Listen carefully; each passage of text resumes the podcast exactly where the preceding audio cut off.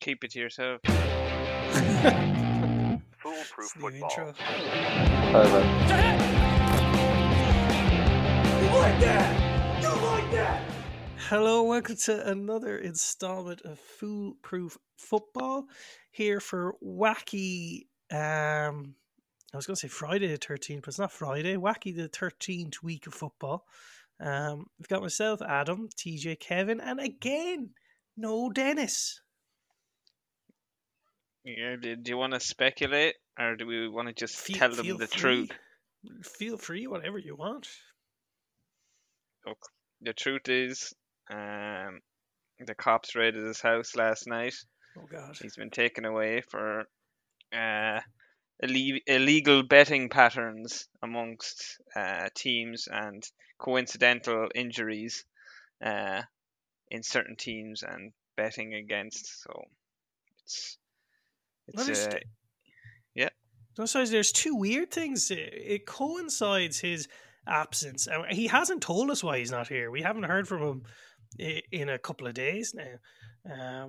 But his absence coincides with two things. One, we got that fan video or voice message. You guys haven't heard it yet, but there are some damning accusations with evidence from Dennis's mouth. Like, you know, they were bringing up some receipts and things like that. Since that's come in, he's gone missing. And also, since he's gone missing, like you said, there's been a number of high-profile injuries in the league, which is suspicious. Will we be treated to this evidence this week, or we can try and see if it breaks the soundboard again or not? But let's see if it works. Is the thing. He isn't here to defend himself, but that's the way we like it. Yeah, I'd say he probably. I would say he would do more damage if he was here to defend himself than if he left the accusations as is. You know. But let's turn our eyes towards football. We're fastly flying through the season. Week 13 was the last season there that's just finished up. Again, a mix of some really good matchups and some really put you to sleep matchups. I think we've got to that point of the year where it's still been an unpredictable season, but we've got to that point of the year where you're kind of, I wouldn't say knowing everything that's going to happen, but there's just a few matchups that you see that you know are going to be crap that no one wants to watch, such as Patriots and Chargers, which we'll get to. But let's start with the biggest game, I think, of the week, which we can all agree was a rematch of the championship game when the Eagles and 49ers faced off on the late game on Sunday. And it was a case of, I suppose, last time these teams played, Brock Purdy got injured, Eagles won, went to Super Bowl. And this was 49ers' chance to get a bit of revenge. And I suppose, boy, did they get their revenge. Yeah, definitely.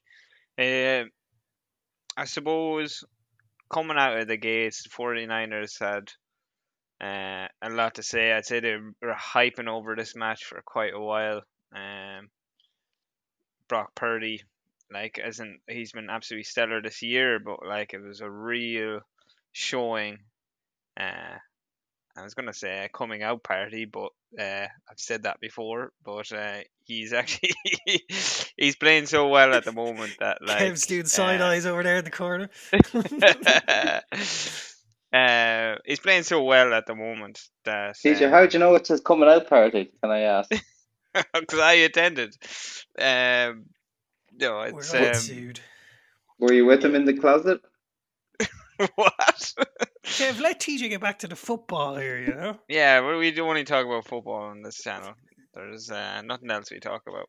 Yeah, so. 2 minutes ago, you just said Dennis. I don't know what you said about Dennis, but.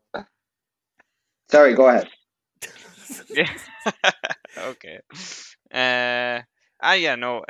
49ers came out with a lot to prove. Brock Purdy played awful well. With helping of course, Christian McCaffrey doing his thing. Yeah, and Debo Samuel, like, just showing the amount of talent he has. It just shows that if the 49ers, like, stay healthy, they easily have one of the best teams in it against obviously a strong opponent against the Eagles. I don't think the Eagles are by any means down and out. Maybe just one blip game, but yeah, no, it's a decisive win, and it just sets a precedent for the rest of the year. I think sorry, go on, Kev. I was just going to say the 49ers defense, I think, was exceptionally well at stopping the Eagles' run game, which is one of their strengths. Now, obviously, AJ Brown still ran for over 100 yards, or caught for over 100 yards, but I think on the ground they were less than 50 yards rushing. Which it's only a couple of tush pushes. Yeah, exactly. Yeah, so it and what was the tush push in this? There was loads in other games. I can't remember in this. There surely had to be the brotherly shove. Yeah, because I remember Shannon, what didn't he say before going into the game that he knows how to stop it? I forgot to check to see. Shannon says a lot of things, to be fair to him. To be fair, that San Francisco's defense really showed up. I think it was a game that meant more to 49ers than it did to the Eagles. And the 49ers came into it, not just the players, I think the fans. I think looking at the reaction, 49ers feel a bit of a redemption in terms of if we were fully healthy, this is what we could have done to you last year. While the Eagles and their fans are saying, oh, we still have 10 wins. Now we went to the Super Bowl. You just won a regular season game. What of it? Sort of thing. It just both arguments can be true if you look at them. Yeah, and these will probably be our number 1 and 2 seed in the NFC. So. You'd imagine, yeah. I will say, looking back at it, Debo Samuel was it last year said if we had Brock Purdy, it would have been a different game. I don't know if he fully said we would have won, but he was saying that it would be a different game if we had Brock Purdy fit. And then this year, I know people were slagging, saying, oh, he just does screen passes. He does more than screen passes. Brock Purdy had a great game, which we've come to expect of him, which is crazy for the last pick in the draft. But it's also skyrocketed him into number 1, it seems, in the MVP odds. Yeah. I suppose we can talk about that because, obviously, the second in contention is Hurts. Obviously, in the same game,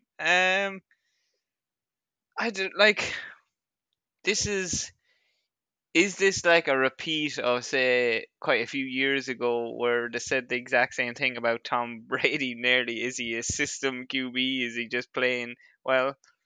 I don't think so. I think he actually has a pretty talent. Like obviously, he has serious talent around him. Don't get me wrong, but like he still has to show up.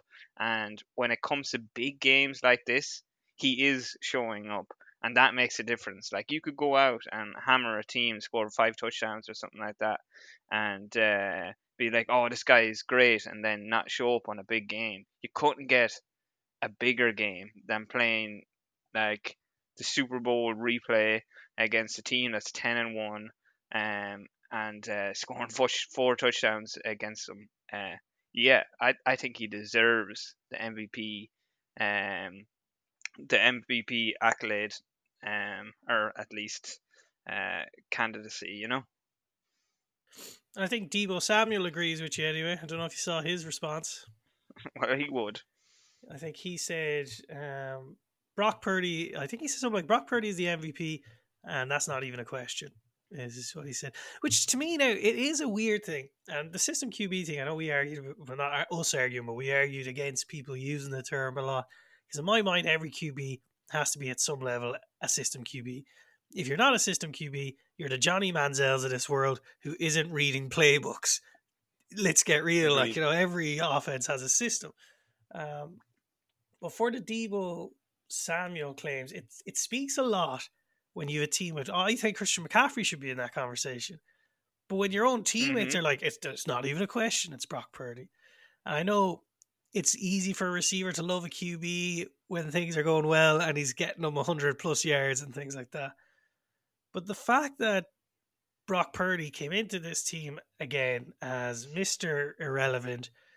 They had Jimmy Garoppolo, a seasoned veteran. They had Trey Lance, a highly kind of regarded rookie.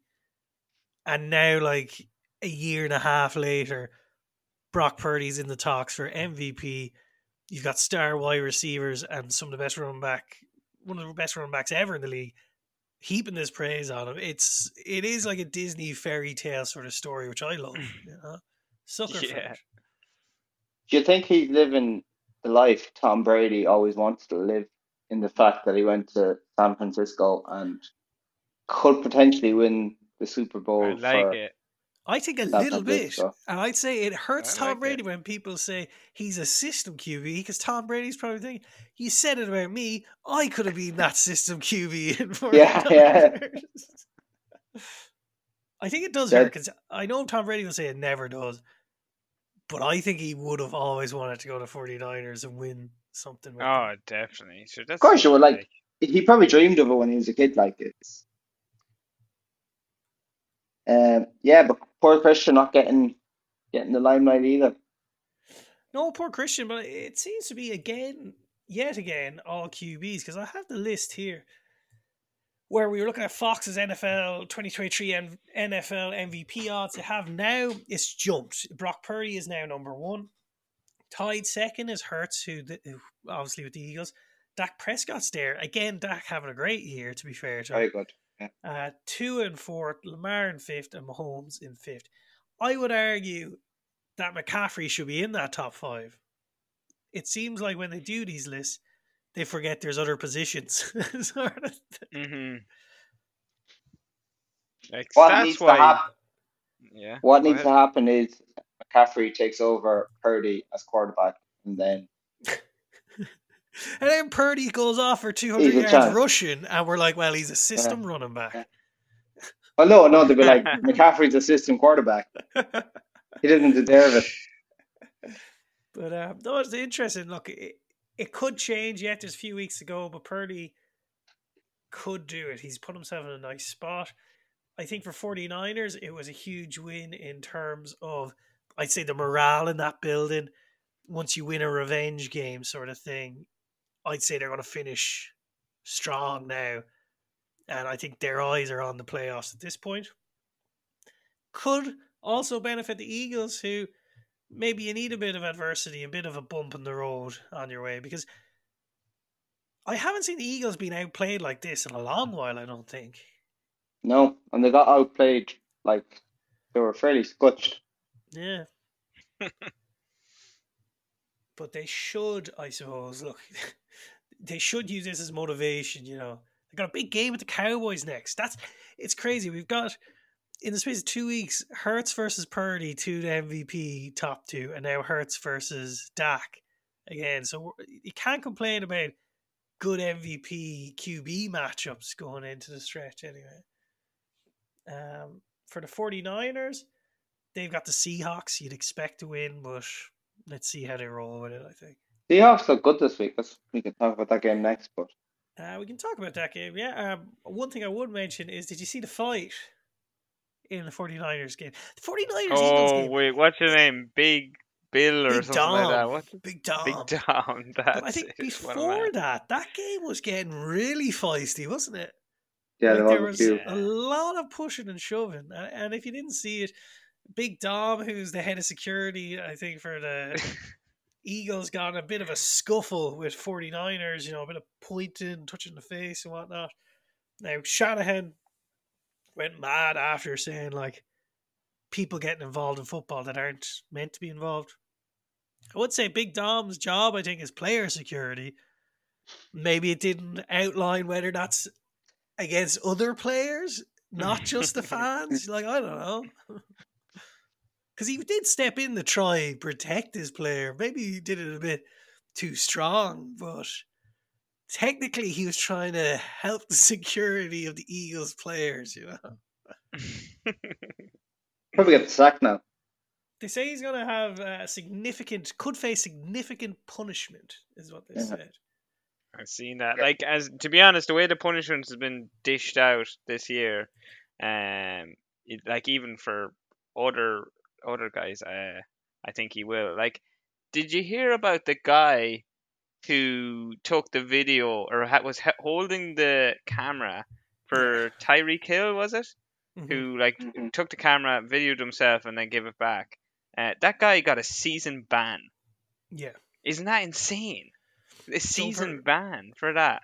That's that guy's insane. He's actually good friends with Tyreek Hill and his personal kind of photographer. But he was hired by the 49ers to cover their NFL games. I think the Dolphins. You mean? Sorry. Or say the Dolphins. Sorry, it's muddled. The Dolphins to cover their NFL games. I think why they did the fine. I don't agree with it now, but apparently it was his celebration afterwards because the cameramen and women are meant to be unbiased or whatever, which is nonsense, really. Like, isn't it? I'm sorry. Like he claimed that he didn't know it was going to happen. I believe it was planned. But Hill's not throwing him under the bus. No, and he shouldn't either. Yeah. It could have well been planned, or it could have been you know what, next time we're recording, and I might fucking do this. But the worst part about that, not to get sidetracked, is the NFL used the video on their official social media straight away within seconds. Yeah, and then they turned around and were like, actually, you can't be doing that. Thanks for all the likes. Yeah, you can't be doing that. Before Big Dom, sticking with the Eagles 49ers, I can't think of the last time we've had a security guard ejected from the game for fighting with a player. I can't think of it. That could be on our bingo cards. Right, which game do you want to move to next? There we go, Cowboys, Seahawks. Can do. You said you were impressed with the Seahawks, Kev. It's another NFC East versus what is the Seahawks in? West? Yeah. But Seahawks look good. Best they've looked all season. They looked good, but there has to be questions about, look, I know they nearly got it done, but they had chances to win that game in the fourth quarter. Mm-hmm. They did, yeah. But I thought we haven't seen Metcalf play that well this season so far. And we mentioned last week Darren Bland having a great season. Yeah, he got toasted. Maybe it's just tired. Yeah, sometimes that can happen though. And that's a severe a serious offense. So I don't know. I suppose the flip side is the Seahawks were 35-27 up in the fourth quarter.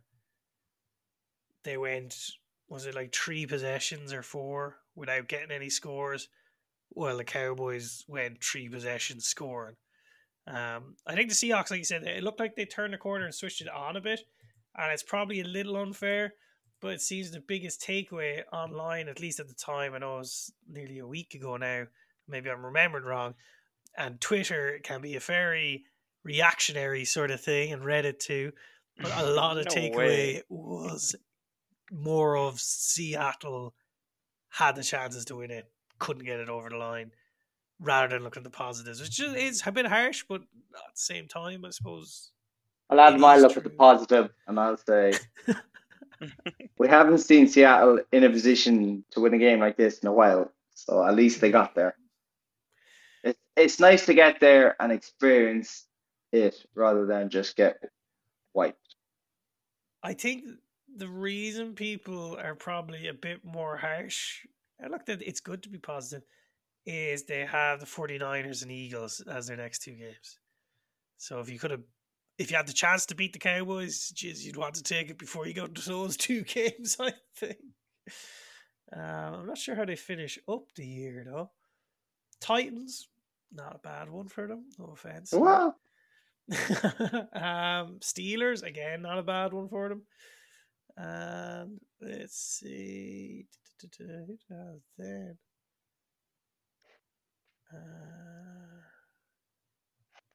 I'm not too sure. Who did they finish off with? Probably Rams, Cardinals or something. Cardinals, yeah. So they've got easy enough 3-game stretch to finish the year. But I'd say if you look at the Cowboys, 49ers, Eagles, tough games. If you could have got that win against the Cowboys, you'd probably be like, all right, if we lose the next two, we win three, finish strong, sort of thing. Yeah. But no, yeah. It definitely was an improvement. What do you think of the Cowboys? About them boys. Classic regular season form from the Cowboys. Well, they did something they haven't really done this year, which is they bet a team with a winning record or a 500-plus record. Yeah. On the borderline, though. Yeah, they were 6-5. They were 6-5, but still. You shit all over them last week, Adam, for saying they can't be a winning team. No. But that's why I might change it and say, at the end of the year, we look back and we'll see how many of their wins or how they fared against teams who finished on a winning season. Maybe we'll look at that way, because technically the Jets, I think, were a winning team when they played them, because they were like 1-1 or something. But it's the Jets, they got that win against the Bills in overtime. They were 1-0. They were 1-0. Yeah. So, but would you say that was a winning team? I don't know. But look, Dak's looking well. Cowboys are having a good time of it. Big game now. I think we said even last week that you'd expect them to beat the Seahawks. The big game to prove if this is the same old Cowboys or a different look might be that game against the Eagles, I think. Yeah, and look there, Eagles have now dropped the game. This is the Cowboys' chance to put a stamp on the NFC East, which they haven't really done in a while, and get back on top. Do we think they'll do it? I think it's probably worse playing the Eagles when the Eagles are looking for a bounce-back win, in my mind. Yeah, I agree. No, it's a rivalry game. They're never going to get a good time playing each other. You're right there. Maybe it does benefit. It looks, not even just this last game, but the last two games, it sometimes feels a bit off. Like, they just squeaked over the line the week before. And we could see, like, the likes of Jason Kelsey just looking a bit frustrated, like things aren't working out. You remember he had those penalties where he had like back-to-back penalties on him, which is weird to see. Yeah, even a penalty, and refs were getting a bit more harsh on him shuffling at the line, and you never know. Maybe it depends what they do in the gap between now and then. It's not that long of a time, but it looks like maybe you're right. Maybe it is a good time to play it, and maybe there's a bit of something happened in the back, or not bad or anything, but just it didn't seem like they were overly confident the last 2 weeks. Yeah, I still think that the Cowboys in general though should target this game and say, look, if we're going to prove something this year, we have to win this game, and that's it. Big team. I know they'll be coming off a loss and stuff like that. Big team. They'll want to bounce back and stuff like that. But I think the Cowboys need to forget that and just say, look, we need to prove ourselves right here. I know they're already confirmed for the playoffs, but like say, get a good seeding or something like that.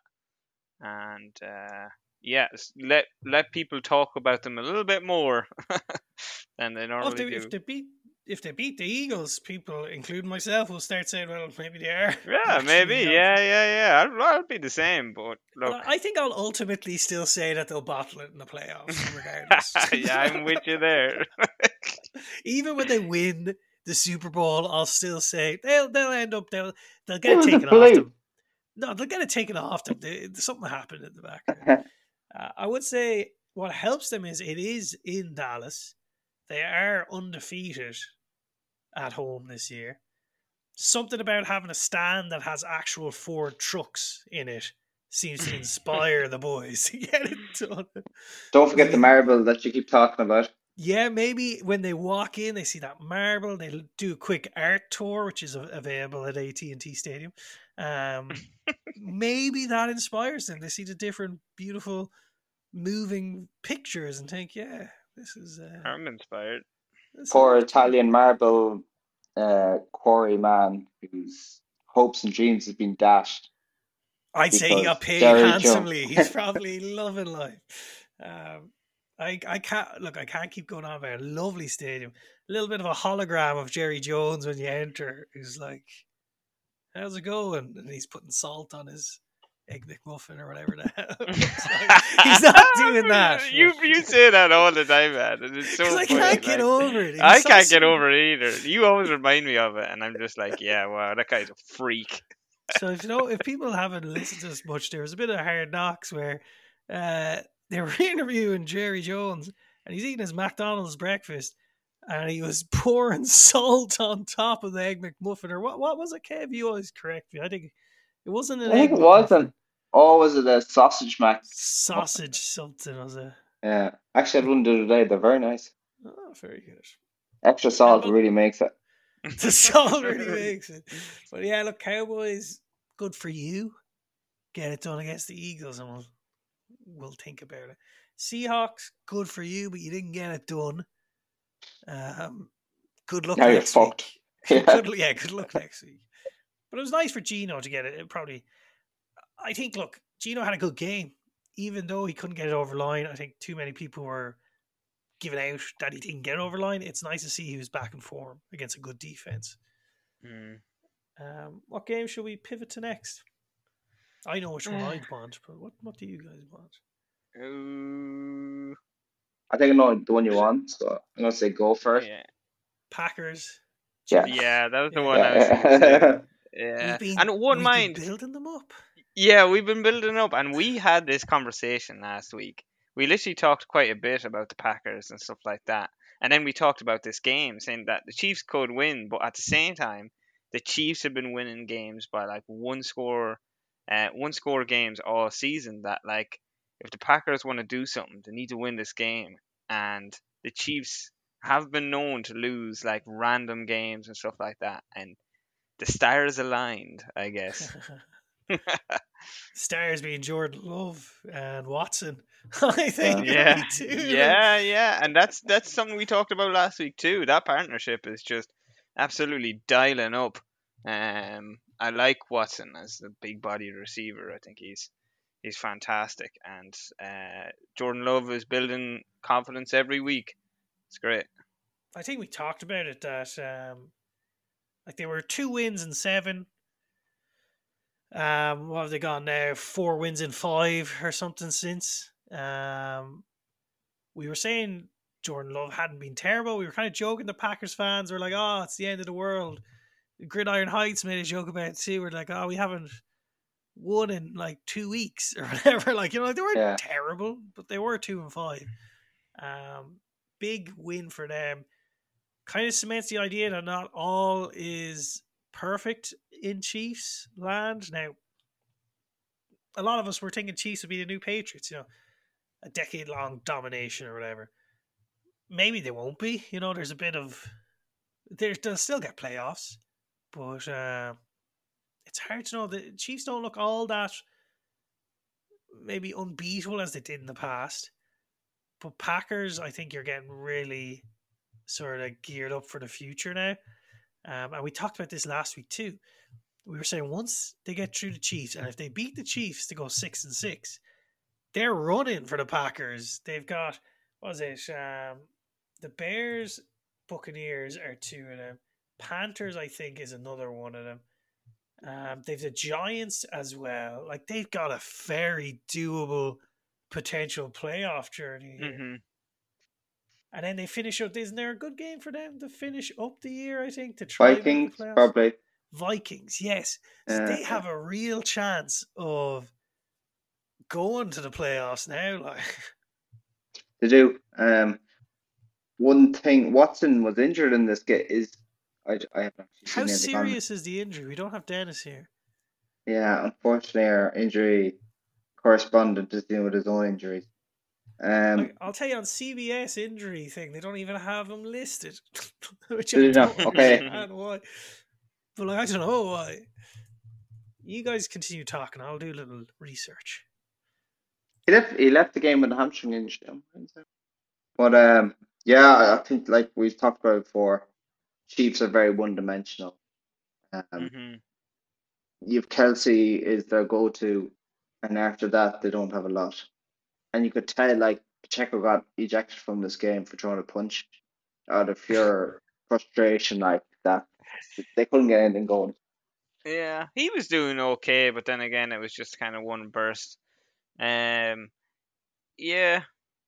exactly. On the offensive side, I think MVS is just not cutting it. There was that questionable call on MVS. Yeah, but then again, like I'm gonna say that's well deserved. The amount of calls that went the Chiefs' way this year is absolutely shocking. So let's just the mark that off. Went with them in this game was shocking. Actually, there was a lot of calls either way, both sides at the end of this game that were just a joke. But I thought it was funny. I don't know. Did you see the memes out of it? And it's like okay, they're looking at this now. Is the ball catchable? No, it's not because it's MVS. Correct call. He got done a couple of times as well. There were a few things that there was a few out. It was a terrible game for the refs, and I know we shouldn't really be talking about the refs too much. But first, there was that one. Do you remember the unnecessary roughness when Mahomes was running for the first down? Off pitch. Yeah, I thought that was terrible. That was shocking. He got hit on the field, not off the field. Yeah. While he didn't give himself up, he was still in motion. I don't see, and it wasn't even a bad hit. I couldn't get over that. And then there was the other one. Do you know the fumble that was returned? Yes. Yeah. Then they overturned and said it wasn't a fumble. Fair enough. Yeah, his Irish hit the ground. Wasn't a fumble. They didn't do the 10-second runoff. They're meant to do a 10-second runoff on the clock, but they got so preoccupied, I think, with the fighting and ejecting because of the punch that they forgot to set the clock down to 40 instead of 50. So, and I know it's only 10 seconds, but when you've only 50 seconds left, in a game. 10 seconds, it's a lot. I couldn't get over the fact they didn't run it off. Like, how do you make so many mistakes? I don't get it. I don't know, Because I was reading an article where apparently New York had said, you have to run off the clock 10 seconds. And they just forgot, I think, the referees throughout dealing with the other stuff forgot to do it.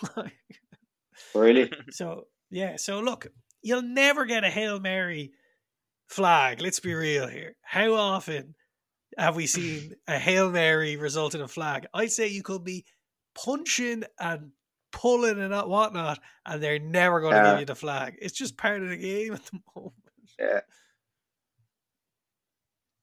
But look, I think Packers, it's quite fun to see. I'd say it's like Jordan Love, like Rodgers sat back and waited for his time and Favre left to the Jets.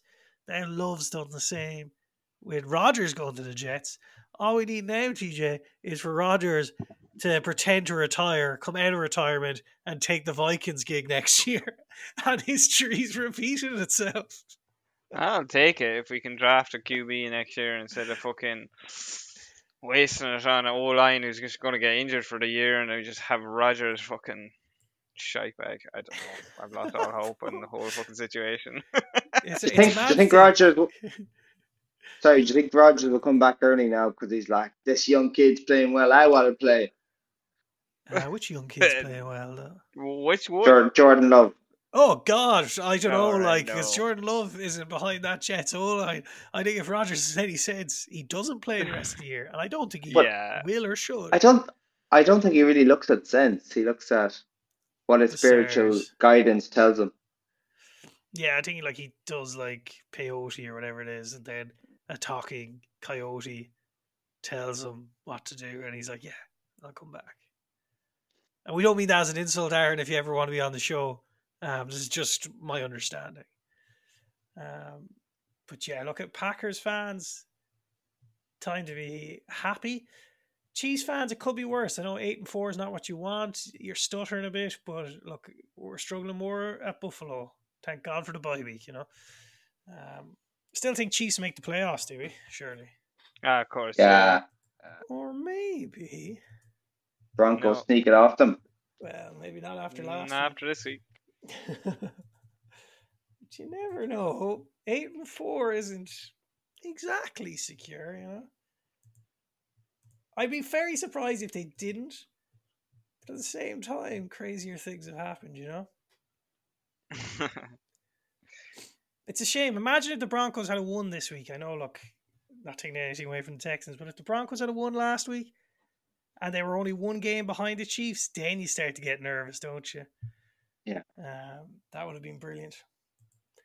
Right. Will we move on to a different game?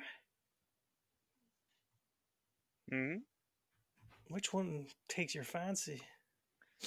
We could go... Sorry, go ahead. No, we could go that way since we were talking about the Broncos. Yeah, could do. If you want to quickly mention anyways. Yeah, take it away if you want. I suppose, well, I think coming into this game, we talked about it a little bit last week, coming into the game anyways, that like both teams will be on the bubble of like trying to make the playoffs and stuff like that. And so it was kind of... it was interesting to see which one would come out of it. I know the Texans like have been playing so well, and the Broncos are on a really good run of form. It was an awful close game, and it was a serious contest against two developing teams that were just coming into form, and CJ Stroud just getting it done. He had his fair share of mistakes in the game too, but maybe rookie mistakes are just sometimes it happens. But I would argue now to defend Stroud a bit.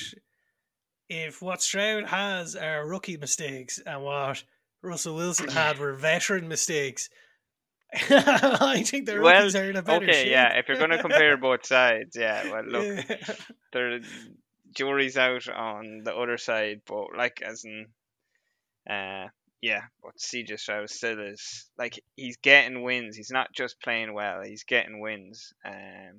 And especially against tough games, like the Broncos' defense is playing very well lately too, so it's tough to come up against them, especially in a good run of form. Off a loss too, it was good to see. I'd be delighted if I were you, Keith. I'd be delighted if I was a Texans fan, to be honest. He'll be even more delighted if he makes fantasy playoffs there next week, this time next week. I will say just that you mentioned Keith. Dennis couldn't be here, but he did say to give you an authentic shout-out from him. I don't know what an authentic shout-out from Dennis is, but that's what he says to do. Jesus, Kevin, there goes the explicit tag now on the podcast. We lost that a while ago. TJ was talking about closets there earlier. I didn't mention closets. You mentioned closets. You're fixated on IKEA. I will say for Broncos and Texans, I think Stroud, the difference is now, look, it's the same thing we talked about before, which is very promising for Texans, where it's not just solely relying on a QB like maybe in the past they did with Deshaun Watson.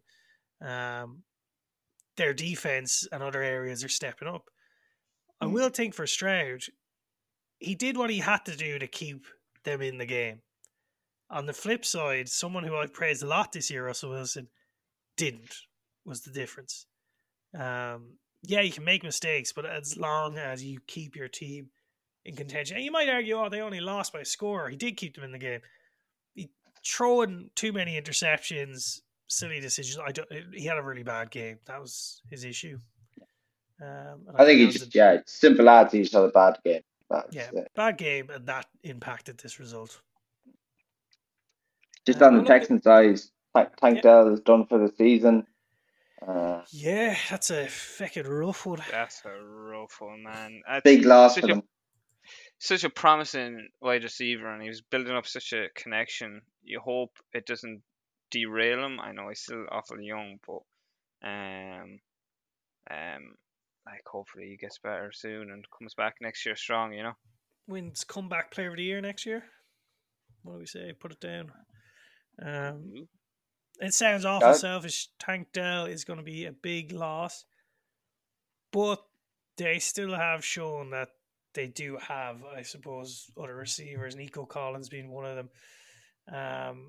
So I wouldn't, if I was a Texan fan, I wouldn't go mad, I suppose, getting too worried. I'd be a little bit worried because Tank Dell's a huge loss. But I think they still have enough to creep into the playoffs. Oh, I think so, yeah. Yeah, but he still is a massive loss to the team he was. Yeah, Nico Collins will need a big step. He did step up now. He did have a great game, but he's going to need to deal with now when teams come in saying, right, he's going to be wide receiver one. Let's put a lot of pressure on him. It'll be interesting. Yeah, and Noah Brown is there as well, who has been injured the last 2 weeks and is back. So, yeah, not the end of the world. And Broncos, you just need a bounce back. I think they have a quite... okay, well, I say okay, it's Chargers. I think they don't have the worst matchup in the world if you need a bounce back. And that one could come down to coaching, so we'll keep an eye on it. Before we do a quick roundup of all the other games, maybe we go around and see if anyone has one game they want to focus a bit more on. I was thinking the Jags and Bengals deserves a bit of a focus. Yeah, I think look, it was a good game. It was a good game. Came down, obviously, to the very end. It's just so unfortunate about the Jaguars. And Trevor Lawrence, is it confirmed? I think he's gone for the season. Yeah, I think it's been pretty much confirmed. Has it? Well, I think so. So they said that today that it's a high ankle sprain. Oh, that's not too bad. Yeah, they said they'll see how he does for the week. Stable enough at the moment, but they haven't put a time frame on it yet. I'm sorry. When it came out. Yeah, I think that's what I'm sorry. But what happened with the whole situation that they didn't have a card from? I need to walk the whole way down the thing. I know there was a lot of memes made about like, this is the NFL. This is 2023. What's going on, guys? Like, I don't know. Maybe it's not too bad. It's just unclear. They say at the moment. Yeah. That's a strange one. Look, he was having a great game too. I think if you're a Jaguars fan, what makes it even a bit more sickening is if they win that game, they're the number one seed, I think, in the AFC. They move it up to it if they'd win that game. Yeah, and they pretty much would have won the division. Like, it would have been a huge thing, though, for Jags, a team who historically struggled to be like, yes, we're the number one seed now for how many years they spent in the shitter. Which is a bit disappointing. Look, Trevor Lawrence had a great game. I don't think CJ Beathard was that bad or anything. He couldn't get it done. No. But like some of the things people were saying, obviously with Lawrence in there, it's a different story.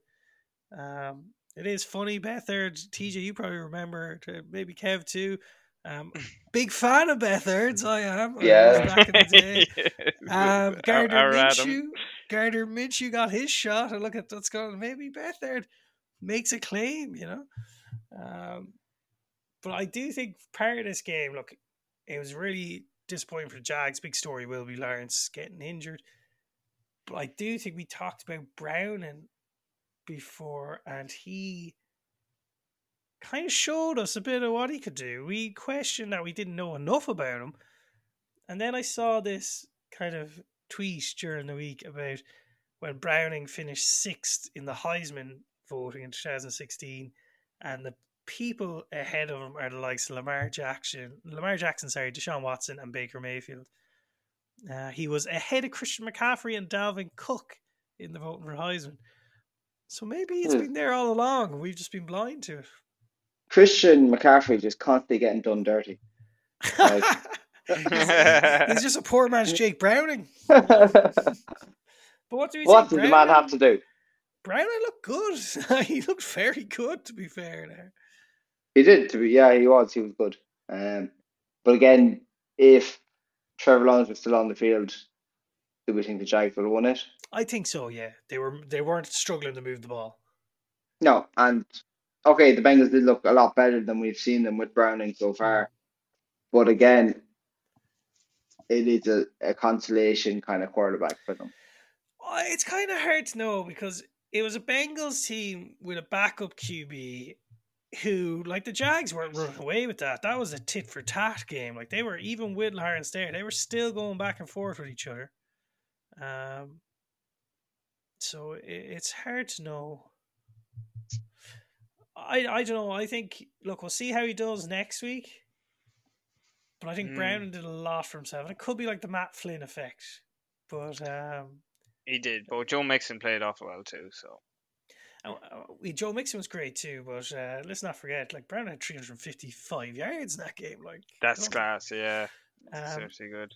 Also, before we leave on that, Tyler Boyd did not do well in his audition to replace Browning as QB. I don't know if you saw his interception.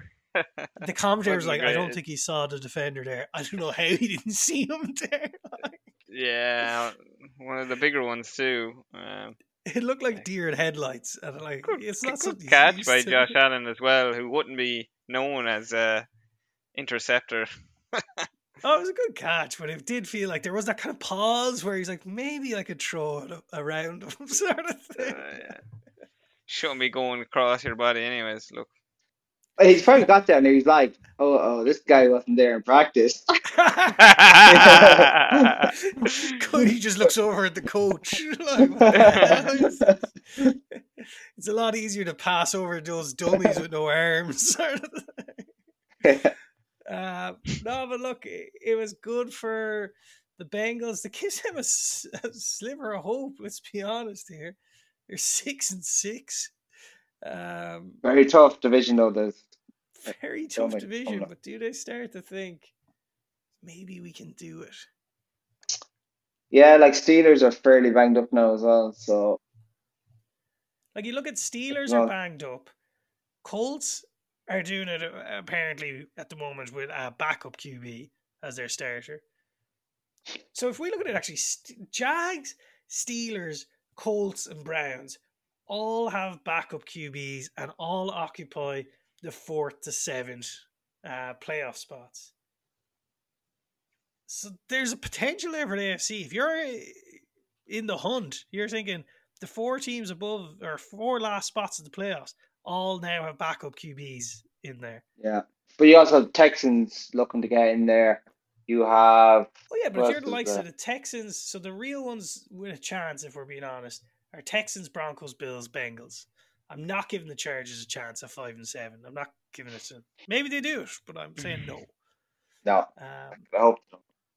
But Texans, Broncos, Bills, and Bengals, surely... All of them, even with Bengals with a backup, you're looking at those 4 teams thinking Joe Flacco Browns, Gardner Minshew Colts, Mitch Trubisky Steelers, and now CJ Beathard for a time Jaguars. Why not? Like, we're still in the hunt. At least that's what I think they should be looking at. I don't imagine they are, but whether or not it's reality, we'll see. It'd be such a weird playoff, though. Now, I know some guys are coming back, but if we had 4 teams in the playoffs who are playing their backup QBs, that's incredible, is it not? Like, worse for the Eagles. Yeah, what a weird... Yeah, but that's true. Jaguars have experience with this with the Eagles. Doug Pederson, he's going to be loving life. Maybe Beathard will be the new Nick Foles. Get a statue. We do a quick roundtable, will we? Mm-hmm. Yeah. Titans, Colts. Yes, that. Skip that. The maddest plays in the world happened that game. Yeah. All the punt blocks and the returns and crazy. Good win for the Colts, though. Clutch win. It was a tight out game. Derrick Henry got a bit of a boo boo. They're saying it's not a concussion, which is weird. Did he not go off to get head checked? That's what, yeah, he went off to get it checked, yeah. And everyone's like, oh, he's a concussion. But I thought I read that they were like, oh, yeah, he's cleared. I don't know. Sometimes they did that with Olave as well, where they took him off. They didn't bring him back. He was cleared, but they just didn't want to risk it in case, because they have to double check as the week goes on. Let's just keep an eye on it, because we were saying Drew 2, it was like, yeah, he's all right, and then look what happened. Well, yeah, well, there's that too. We'll keep an eye out on it. Big fan of McGoober. That's all he has to watch. But big win for the Colts. Unfortunate Titans, I think, eyes on next year now at this point. There's no point. Jets and Falcons. Next game, please. You're technically not out of playoff contention yet. Okay. Emphasis on technically there. You actually rose the playoff rankings thanks to the Titans' loss, so you moved up a spot. Nice. Yeah, that's good for us. Pretty abysmal for the Jets and Falcons. Not much better, I don't think. Well, it's a bit better, but I think Falcons are kind of just stumbling their way through this year, it seems. Stumbled away, but they still wouldn't have a chance getting to the playoffs. Because of their useless division. And they're now ahead of it, are they? They're top of it? Yeah, they're top of their division. 6-6. I suppose 6-6, they're doing better than I give them credit for.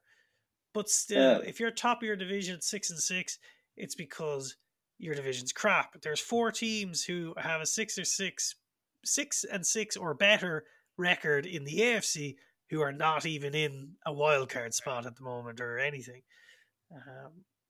I will say the big one for the Falcons comes down to next week where they played the Buccaneers, which is like an awful Super Bowl for someone to get the playoff, you know? Sort of thing. But I'll be watching it. I mean, it's the worst division. The two best teams in the worst division fighting for the top spot in the worst division, you know? Look, if the Jets are in that division, they'd only be 2 games behind the top spot. That's insane. We'll keep going as well. Saints and Lions. The Lions bounce back. Yeah, we talked about it last week and we said they were going to put up a big score. Well, you did. I said, they won't be a huge score. They put up a big score, but they let the Saints go back into it. They did. We did talk about that, and I was even going to message into the group chat at one stage and just say, wow, because we joked saying that, Lions are going to go for 40 here. And by all accounts, it looked like they were. And then for some reason, they started to let the Saints back into it. Took the pedal off, I don't know. But got the win. That's all that matters. Alvin Kamara rolled back the years.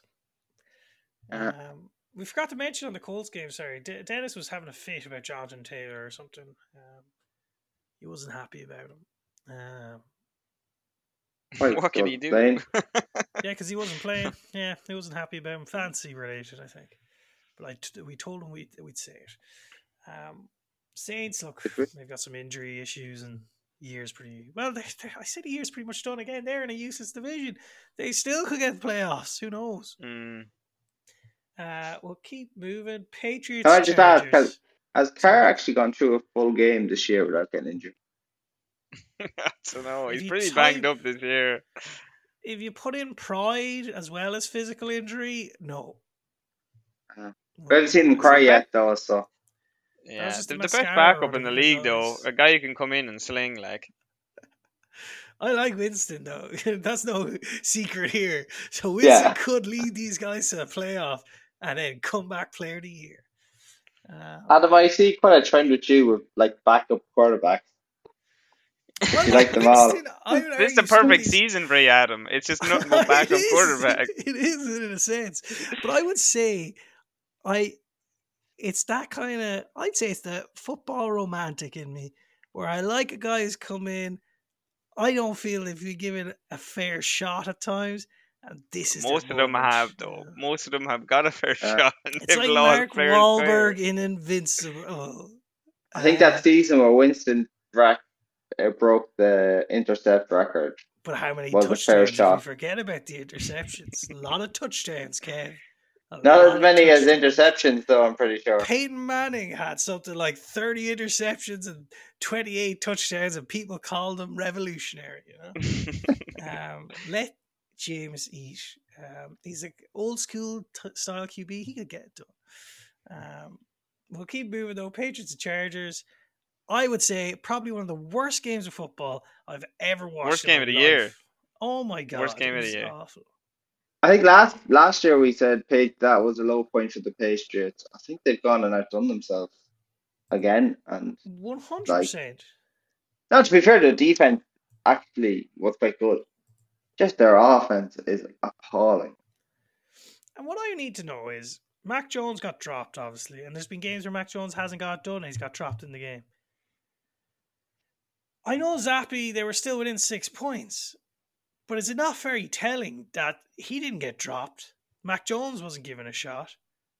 Do you reckon they're looking to trade Mac Jones, or what are they doing? It's just Zappy's a good-looking man. That's who said that again? I can't remember. Was it Juju? Yeah, it was probably actually. It was like, yeah, they're like, what does Zappy bring to the team? And he's like, he's a very handsome man. It's like, fair enough. Maybe that's what he's basing his team off, you know. Who would look better on those graphics on ESPN? Well, don't worry, you're going to get to see him again on Thursday night, prime time. We'll talk about that briefly after we do a roundup. My God. But Patriots-Chargers, awful, awful game. Hate it. Mm-hmm. Talk about Steelers-Cardinals. Kyler's back. Good win for the Cardinals, showing a bit of life with Kyler back. Steelers though, tough time to be a Steelers fan. You thought last week things were looking up, and then Pickett gets injured. You have to sit in the rain for hours. And you know that you're going to come back onto the pitch, and you're going to get walloped. I actually thought about the fans having to come back and just get hammered. I don't know. That's so sick. So yeah, if you didn't know, there was storms there and they had to keep pausing the game for like 20-30 minutes, fans coming in and out. In our group chat, Sean, who I think occasionally listens, mentioned about it's a great sight for, or it's probably better for the Steelers seeing poor Al Pickett coming off. I think my response, and I don't know if you agree with it, is probably not when Mitch Trubisky's the man running on the field. Look, I love a backup redemption story like we've talked on, but Mitch Trubisky isn't one that I'm buying in the bookshop. Yeah, you know? Like I get it, like, because at the end of the day, like, you have backups who come on that you've never really heard of, and you love the underdog story. We've seen Mitch Trubisky, and we've seen a lot of him over the last couple of years, so we know what he's going to be bringing, and it's not too much. Yeah, and I would argue from my point of view, like you said, we know what he's bringing, but even Winston, I know what he's bringing. But I know it's that all or nothing. He's going to throw a 90-yard touchdown, or he's going to have the worst pick I've ever seen in my life. You know, I want to see that. I love that gunslinger attitude that Winston has. Like, with Trubisky, I know it's going to be incomplete, sack, punt sort of thing. You know, maybe I'm harsh on him, but look, not great for Steelers. We'll keep it moving. Commanders, Dolphins. Commanders are falling apart. Yeah, tough loss. Couldn't get anything going. Will Tyreek Hill be the first wide receiver to reach 2,000 yards? What's he on now? I think he has to average like 105 yards per game for the rest of the season, and he'll reach 2,000 yards. That is so possible, man. That's really possible the way he's playing. It's like, you know, those old stories you hear about Tom Brady. I'm sure he's not the only one. But like, if you were a tight end or a wide receiver and you knew your contract, you needed to get over a certain yardage for a bonus. Apparently Tom Brady would focus on getting you those yards towards the end of the year. Yeah. Obviously as a little thank you sort of thing. So it depends if Tua likes him enough to be like, we're throwing to you all the time. This is a really good point, actually. Why is Tyreek Hill not being mentioned for MVP? He's actually having like one of the best wide receiver years of all time. He's literally on the way to break records, and he's not considered. Can I ask you, TJ, when was the last time a wide receiver won MVP? Yeah, no, I agree. No, I'm not saying that, and like that's not my point. I'm just saying that like it's ridiculous how other positions aren't even mentioned. There should be like top QB of the year or top MVP QB of the year, and then offensive MVP of the year. There should be two different sections, and make sure that you can't get into one if you're. There is an offensive MVP, and they generally do give it to someone who is not a quarterback, right? Which is nonsense. It's kind of like, we're not going to give you this, but it's like we talked about the college before. You're not getting a championship game, but here's a Rose Bowl game or a different bowl game. Let's just see this. No wide receiver has ever won an MVP award. That is a joke. Like, it's actually a joke. Running backs seem to have more chance, even as slim as it is. Punter, isn't there one punter? There was a kicker, was there? Was a kicker or a punter? It was a kicker, but that was in the year that there was only like 6 games in or something. Mark Moseley from the Washington. Bleep this out. Now, come on. He's the first and only kicker ever to receive the award. Yeah. Oh. Jeez, if a punter won it, that's a sign of a bad year of football. Was it a punter or a kicker? No, it was a kicker. But you were like, There's a documentary about that year. It's really interesting. Go back and watch it. It's when everyone was kind of like, it's the strikes and stuff, wasn't it? Yeah, strikes and stuff like that, and guys just weren't playing and stuff like that. But it's really interesting. But my guy, that guy could kick some ball. He could. He was unreal. So is that documentary specifically on Mark Moseley, is it? There's it's on him, yes, but it like encompasses the whole league too. I think it's on like what's that really famous CBS thing, or is it Netflix?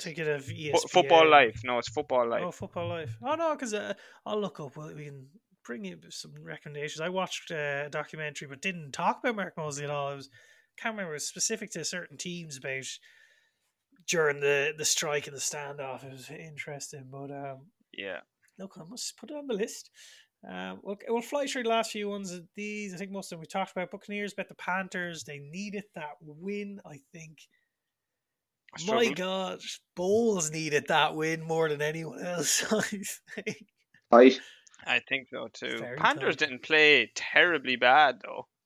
They actually are, dare I say it, improving a little bit. I don't know. Hubbard looked good as well. Yeah. Helped you out. He did. He did. Thanks for reminding me. Sorry, but again, the thing with the Buccaneers and Panthers, they're both still... The Panthers, actually, are the first team who aren't in playoff contention. They've been ruled out. The first team this year to be... This game officially ruled them out of making the playoffs. Which is weird by week 13 that only now is a team getting ruled out of the playoffs when they're 1-11. Yeah. Is that not nuts? Yeah, it's just the division, I guess. That's the thing. We'll switch to the last game real quick. Rams and Browns. Joe Flacco, he's back, baby. Came out hot. Pow. He showed his age a little. Came out with great intentions to watch a movie, gave it his all, and was asleep by an hour in. He wasn't bad, though. He wasn't bad, but he did. It looked like better than what they've had or what it was. Rams are sneakily good on offense, and Puka is class. Yeah. Yeah, that's and Kyren Williams is very good as well. He's on Sean McVay's fantasy team, apparently, is what McVay said. And that's he was JKing. I hope so. I'm going to get a league investigation on that. I don't think... Are you allowed to have a fantasy team? I think so, yeah. Why not? As long as you're not gambling with money. Yeah, as long as not money involved, I think you're okay. Right, I don't know. I know we've talked about the injuries, guys, throughout this. I don't know, do we... Do an injury corner. I can play the accusations and give it a go if you want, or we can wait till Dennis is back for that. We'll wait for Dennis. Right, fair enough. Look, well, that's our wrap up of the week. It's a pretty decent week. Some good ones, some bad ones. Let's move on to our weekly awards. It's like a reward. Oh, it's actually playing. That's good. Wasn't too sure. Right, so we'll start off with our winner of the week. Unfortunately, Dennis didn't get his votes in on time. Again, we haven't heard from him. He's gone missing. Dennis, if you're listening to this, just let us know you're okay. Let's move across the table. TJ, who was your winner of the week? I had CJ Stroud pulling off a tough win, showing his maturity as a rookie. Yeah. Fair enough. Kev? I had the 49ers, obviously. Great win against the Eagles and a bit of a revenge. No, that's fair. And I went for the Packers. We've talked about them already in length. Again, I will notice these votes. I think because Dennis wasn't involved, or it didn't seem like they were skewed to, like, you know, one vote wins or anything like that. So there were significant votes this time. So we must figure out if he's doing something in the background. But our winner of the week went to, at 54.5% of the vote, the 49ers. Nice. Oh, it's very nice. The soundbite is not playing. I like to see actually that. Chicken dinner. It's even better. What were you saying, TJ? No, I like to see that type of percentage. We're getting a decent amount of votes. Yeah, well, the other ones are round numbers, but still multiple votes. Let's 50% goes to. Let's go to the loser of the week. TJ, who'd you have? I had the pathetic Jets, and they broke my heart this season. Kev? I had Steeler fans. We talked about it. Shit game, lots of injuries, terrible weather. No, that's a fair point. And I went with the Patriots. Again, we talked about how crap they are. Now, unfortunately, we've got a two-way tie at 40% each. So everyone got votes, at least. But the two-way tie is between the Jets and the Steelers fans. I'll take it. Enjoy your wins. I didn't get anything out of that, which is a bit sad. Oh, well, I guess I'm a loser. A loser. Looks like it's working again. Nice. And it timed terribly to make me sound like a loser. Let's go for our wildest NFL story of the week. TJ, who do you have? Actually, a lot of the stories came out after, but I thought the craziest one was that official in the Saints game. Kamara went over the sideline and murdered the Saints game, murdered the official, and he just got a clip. Stared him down. Yeah, the official just rolled on the ground with a clearly broken leg. I just couldn't stop laughing. Oh, it was so bad.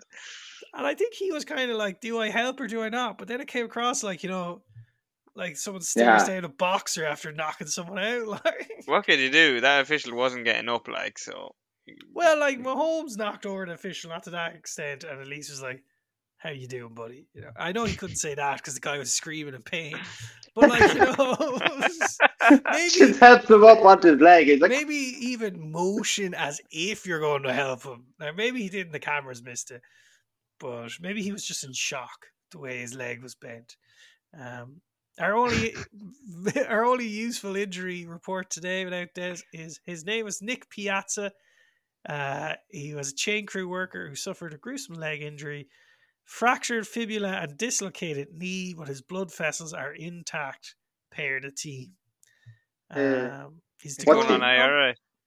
Yeah, he's going to undergo surgery next week. He's on IR at the moment. What do you make? For what team? What team? Before Aaron Rodgers. I don't know. Was it Lions? Was it? I will say, what a weird week where we've getting security ejected and we're getting injury reports for line officials. Like, let's go, Kev. Who do you have? I had Mike Evans getting a 1,000-yard season for the 10th consecutive year, and he's done with some weird mix of QBs as well. Like, yeah, he's going. I don't know how you managed to get. Sorry, I was going to say I don't know how you managed to get the 25 characters into that one. What do you mean, sorry? For on Twitter or X. Oh, the 25 characters. Oh, yeah. I actually had some to spare. I said Evans 1,000 yards in 10 years. Nice. A bit of spare, but no, really good. He's a future Hall of Famer. Let's keep it going, Mike. Let's break the overall record. 11 years. He has the record for most to start a career, but he still needs to beat the most ever consecutively. I think 11 is the most, so I'd have to go for 2 more years to get a new one. Let's get it done. I went with Will Levis fumble recovery. I think, Kev, you thought I was making fun of him when I said, is he the future after that play? I was being legitimate. The fact he realised this is going to be called a fumble, not an incomplete pass. That was a real heads-up play. Really heads up. So if you didn't see it, he went to throw the ball, lost control, realised it wasn't going to be a forward pass. The ball was going to be marked a fumble, chased after it, competed with the defence for the ball and recovered the fumble quite impressively. He was very quick to react, I thought. Defence fucked it, though. They had all the chance. Defence did, but... But he was immediately running after it. It wasn't like, you know, sometimes people have a pause and be like, oh, crap. And it wasn't like it landed near his feet, which we sometimes see. Like, he had to run a couple of yards straight away, which I thought was really something I haven't really seen too much of. Mm-hmm. Now, unfortunately, this one, only one option got votes on it. So one of these three that we just mentioned was 100% all the votes. And surprise, surprise, it's TJ pandering to social media, laughing at that poor line official. I don't know if it's social media. It was just me. I don't know. I just got the fit of the giggles when it happened. It was TJ giggling at somebody's misfortune. Yeah, typical. It's a trap. There you go. Right, before we round it up, Kev, do you have any fun fact quiz? Very quick one. I'm sure you can guess who it is. So there's one coach. Mm-hmm. Well, it could be more than one coach, but there's one coach I'm thinking of in particular. That doesn't sound fair. No, okay. What's the odds? Okay, so I'll give you that. He's a 16-0 record in the month of December with the current team coach. With the current team? Current team, he's 16-0 in the month of December. Is he a head coach? Head coach, never lost in December. Never lost in December. We're looking at maybe 4 or 5 games in December. He would want to be there for around, what, four years? Yeah. The same team. Were the last week's games in December? Yeah, they were. Yeah. Oh. Unless Thursday wasn't. So, but there's also the bye weeks too. So it could be. Was it a coach who played last week? They played last week. Yes. I'm gonna say. No, it has to be 16 years. No, it doesn't have to be 16. It has to be 4 years. 4 years. 16 wins. Oh. Yeah, 4-ish years. Oh, sorry. I'm gonna go Shanahan. No. I'm going to go Sean McVay. No. Oh. Ooh. Matt LaFleur. Packers. Matt LaFleur. I would never have gotten that. Honestly. Never in a million years would I got that. You win this round, LaFleur. Isn't that what he says in Dodgeball? Yeah. I would have gone through Andy Reid. I would have gone through fucking... Yeah, but Andy Reid's been there a lot. Andy Reid's there, what, 8 years now? Oh, yeah, but, he's never lost. I was thinking he went 16. He's never lost. Yeah. I was thinking he's won the last 16. But no, geez, even if I had copped, I still wouldn't have got it right. Geez, that's nuts. One thing I'll say before we wrap it up, there was a scorer, Gabby, this week. I told the guys before we started this podcast that there was one. Yeah. After we've gone through the games. Fucking think about it. I did. I have it. I think I put down my 3 best guesses. All right, how do you want to? Well, the third one I don't think is. My first one is Falcons Jets. No. Okay, I'm gonna go with. Ooh, I don't know how this would be shit. Okay, I'm gonna go Cowboys Seahawks. Nope. Oh, fuck. Packers Chiefs. Nope. Lions, Saints. No, you've got one more guess each, and I'm hoping you can't see it on the reflection of my glasses when I look at it. So. No, I'm looking at the scores. I'm not looking at your... My other one was Chiefs Patriots, but like surely when how far Patriots? Or Chargers Patriots? How far back does this go? Oh man, all time. I'll get you the link, or not the link. Go on, I'll go Chargers Patriots. No, I'll go Chargers Patriots. So. Are you sure? Yeah. Yeah, because it's like the history. It surely happened before, though.